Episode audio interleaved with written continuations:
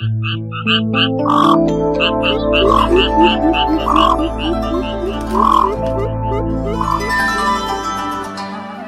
cũ cảnh xưa.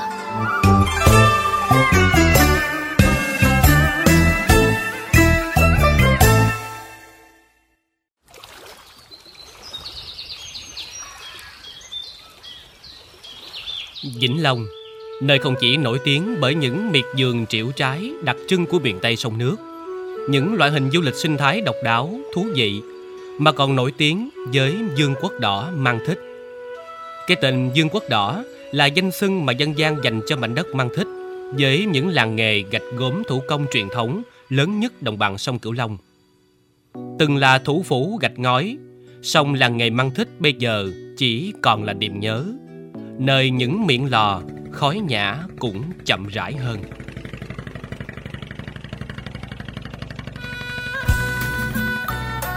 Làng nghề gạch gốm mang thích nằm gian sông cổ chiên hiền hòa. Nhìn từ phía xa xa, những lò gạch có hình dáng tựa như những mái dòm khổng lồ nằm san sát nhau, kéo dài hàng chục cây số. Mỗi lò gạch cao từ 7 tới 12 thước, có kiến trúc hình tháp tròn to ở trụ móng và thuôn dần lên tới đỉnh, được gắn kết bằng hàng chục ngàn viên gạch thẻ xếp chồng lên nhau, tạo thành công trình kiến trúc độc đáo. Nghề làm gạch gốm nơi đây cũng bệnh chặt với những câu chuyện mưu sinh, những câu chuyện tâm linh nghề thú vị và đầy những thăng trầm qua bao thế hệ.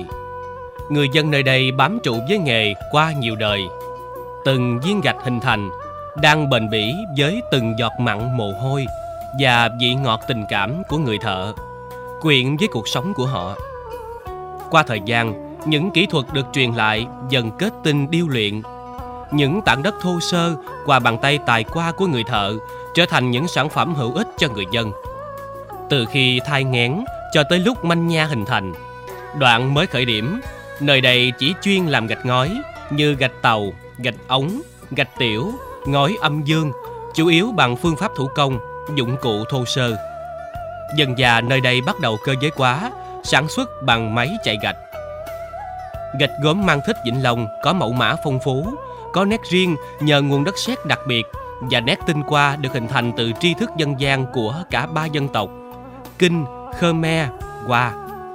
Nói về gia tài của Dương Quốc Đỏ, anh Dương Chí Hiền, người có nhiều năm gắn bó với làng gạch xã Nhân Phú, mang thích chia sẻ là đất của mình ở đây đó là nó thứ nhất là cái màu, thứ hai nữa là cái độ dẻo nó nó nó nó hơn người ta. Cũng như là đất của mình nó có độ dẻo nè, nó không teo nè, nói chung là nó già đất hơn hơn tất cả. Rồi màu mỡ đồ là nó đẹp nữa thí dụ như giống như cái à, tùy theo dùng thí dụ như những cái dùng khác á, thì thí dụ như đất á, là gạch tàu đó là chỉ có vĩnh long mình là nó làm cái gạch tàu là nó nó nó, nó chất lượng nhất thôi. Của mình làm ra nó đỡ hư hao nếu mà đốt gạch tàu đỡ nứt. Thí dụ như dùng đất dùng trên thì nó bị hột hột hột hột có nổi à, đầy đất đất sỏi. Còn đất của mình là đất ruộng ở dưới của, của mình mình lấy là mình làm. Để có được những mẻ gạch nung đạt chuẩn màu sắc độ cứng cáp người thợ lò không chỉ dành ra một ngày để canh con lửa mà là cả tuần dài có khi thức trắng cả đêm nếu có thợ nào đó lựng khựng mới vô nghề.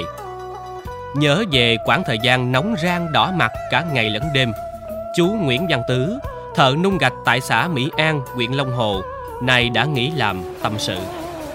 Nung gạch á thì ờ, canh từ ờ, 6 giờ tới 12 giờ đêm thì có người khác thay, có nghĩa là không để lửa tắt, gạch nó bị sượng. Ví dụ như những người giỏi ờ, như chú Long Năm, ví dụ như giao cho cái người ta làm cũng chưa được ờ, thành thục á sợ bị ờ, tắt lửa thì gạch nó sẽ nung lại rất ờ, tốn kém, mà lại gạch nó hơi bị nám đen rồi đó. Thì thành ra mình cũng phải theo người ta nói mình ngủ gì chứ mình cũng chập chờn vậy đó. Còn anh em nào mà khi mà thấy người ta trụm hương không ổn á, người ta phải hỏi mình mình phải thức dậy mình chỉ. Đó là cái trường hợp mình cũng không an tâm khi nào mẹ gạch ra rồi mình mới an tâm thức đêm canh lò, giữ lửa luồng đỏ. Nghe thì biết liền cái công việc này cực vô cùng. Nhưng thức cùng thợ lò chia sẻ cho nhau về bí quyết nung gạch, mới thấy được không khí ở thời hoàng kim, nơi vương quốc đỏ, luôn nhộn nhịp ồn ả tiếng cười nói. Và hơn hết là tình nghĩa của người công nhân luôn bền bỉ, như chính cách xây dựng từng viên gạch của lò Bệnh chặt vào nhau.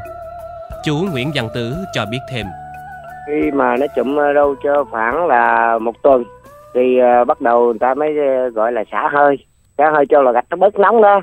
Thì anh em người ta mới mở cửa lò chung vào mà là để lấy. Thì khi mà mẻ gạch đầu tiên mà nó ra mà có có cái chiếc xe ở ngoài xe đẩy để để gạch ra đó thì anh em ta mừng rỡ lắm trông cho gạch tốt.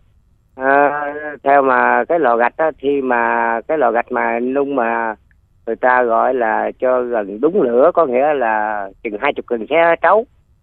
Thì bắt đầu mới ăn đi ăn cháo đêm. Thì cháo đêm á, tập hợp lại những anh em mà giác trấu nè rồi anh em ờ, chắc sửa mà gọi là chụm lò coi lò. Thì các anh em công nhân lại đó là ngồi tụ họp lại đó là ăn cháo với uh, củ cải muối đó cải muối uh, người ta ngâm nước tương đó. Ăn vậy mà thấy vui lắm á. Theo các cụ cao niên kể lại những năm 80 nghề gốm ở Vĩnh Long manh nha hình thành. Khi đó doanh nghiệp thí điểm đầu tư sản xuất gốm bằng lò dài với chất đốt là gỗ tạp. Theo chia sẻ của nhiều người lành nghề về kỹ thuật thì giống như các vùng khu vực miền đông. Nhưng nói về sản phẩm thì lại đặc biệt ở chỗ gốm đỏ Vĩnh Long là loại đặc trưng không tráng men. Khác về nguyên liệu sản xuất, màu đỏ của đất sét khi nung chín tạo màu sắc đặc trưng của gốm dùng này. Anh Dương Chí Hiền chia sẻ. Cái lò của mình đó thì nó khác nhau là cái chỗ là đốt á là cái lượng lửa mà khi nó lên trên nó chín xuống. Còn thí dụ như những cái lò mà công nghệ bây giờ á, là nó có một mẻ của nó nó chỉ có mấy thiên thôi. Và bắt đầu nạp lửa trực tiếp trực tiếp vô hoài thì giống như viên gạch. Nó nám nám nám nám thôi nhưng mà còn cái lò tròn của mình nó mình chậm cái thời gian nó khoảng là tùy theo lò bự lò nhỏ. Nhưng mà mình nói là tối đa nhất là một tháng còn nhanh nhất thì mười mấy hai mươi ngày thì cái lượng lửa mình chậm càng ngày càng ngày nó càng lên trên, nó chín xuống. Tại vì lửa lên trên đi xuống chứ không phải là giống như cái lò kia đi tạt ngang tạt ngang. Cho nên là thí dụ như cái lò của mình đó thì đốt được gạch tàu được nè, gạch thẻ được nè, ngói được. Còn thí dụ lò công nghệ thì nó chỉ đốt ống thôi, chứ mấy cái kia thì nó đốt lửa nó mạnh quá, nó chịu không nổi, nó nhiều nứt. Nghề sản xuất gốm tại Mang Thích, Vĩnh Long phát triển mạnh mẽ từ những năm 2007-2008. Chúng loại sản phẩm cũng có sự phát triển đa dạng hơn, đặc biệt là gốm đã xuất khẩu qua các nước châu Âu, châu Mỹ và một số quốc gia châu Á. Gốm giai đoạn này phát triển với hai dòng sản phẩm chính là gốm trang trí sân vườn và gốm xây dựng nội thất. Được một số doanh nghiệp nghiên cứu phát triển làm phong phú hơn. Trong giai đoạn hưng thịnh, mỗi nhà ở Mang Thích đều có từ 2 tới 5 lò gạch, mang lại công ăn việc làm và thu nhập ổn định cho hàng ngàn lao động trong vùng.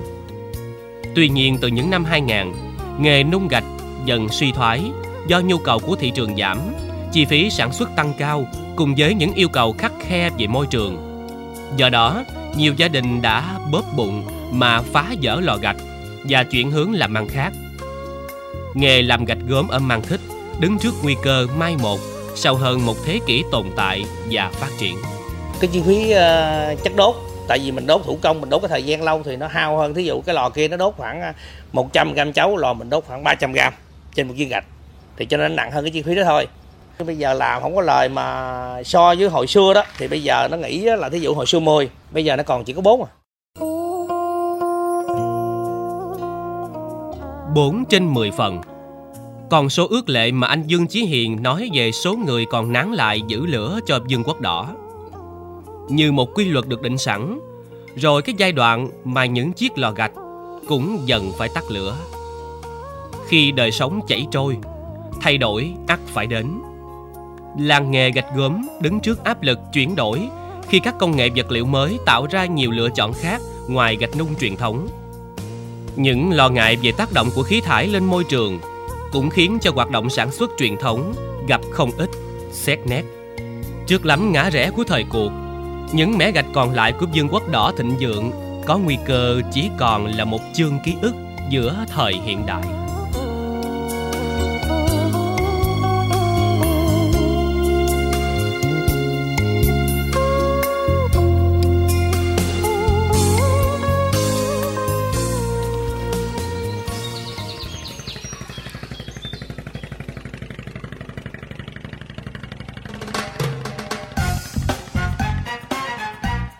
Chương này kết thúc sẽ lại có chương khác mở ra.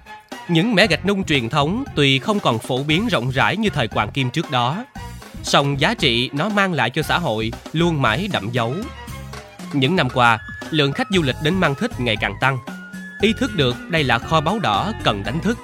Tỉnh Vĩnh Long đã có kế hoạch bảo tồn di sản đương đại có giá trị và phát triển làng nghề trở thành điểm đến du lịch thu hút khách. Với tầm nhìn và sự đầu tư của địa phương, đề án di sản đương đại Mang Thích sẽ là phép màu, góp phần bảo vệ và đánh thức giá trị của làng nghề trăm năm bên dòng cổ chiên này.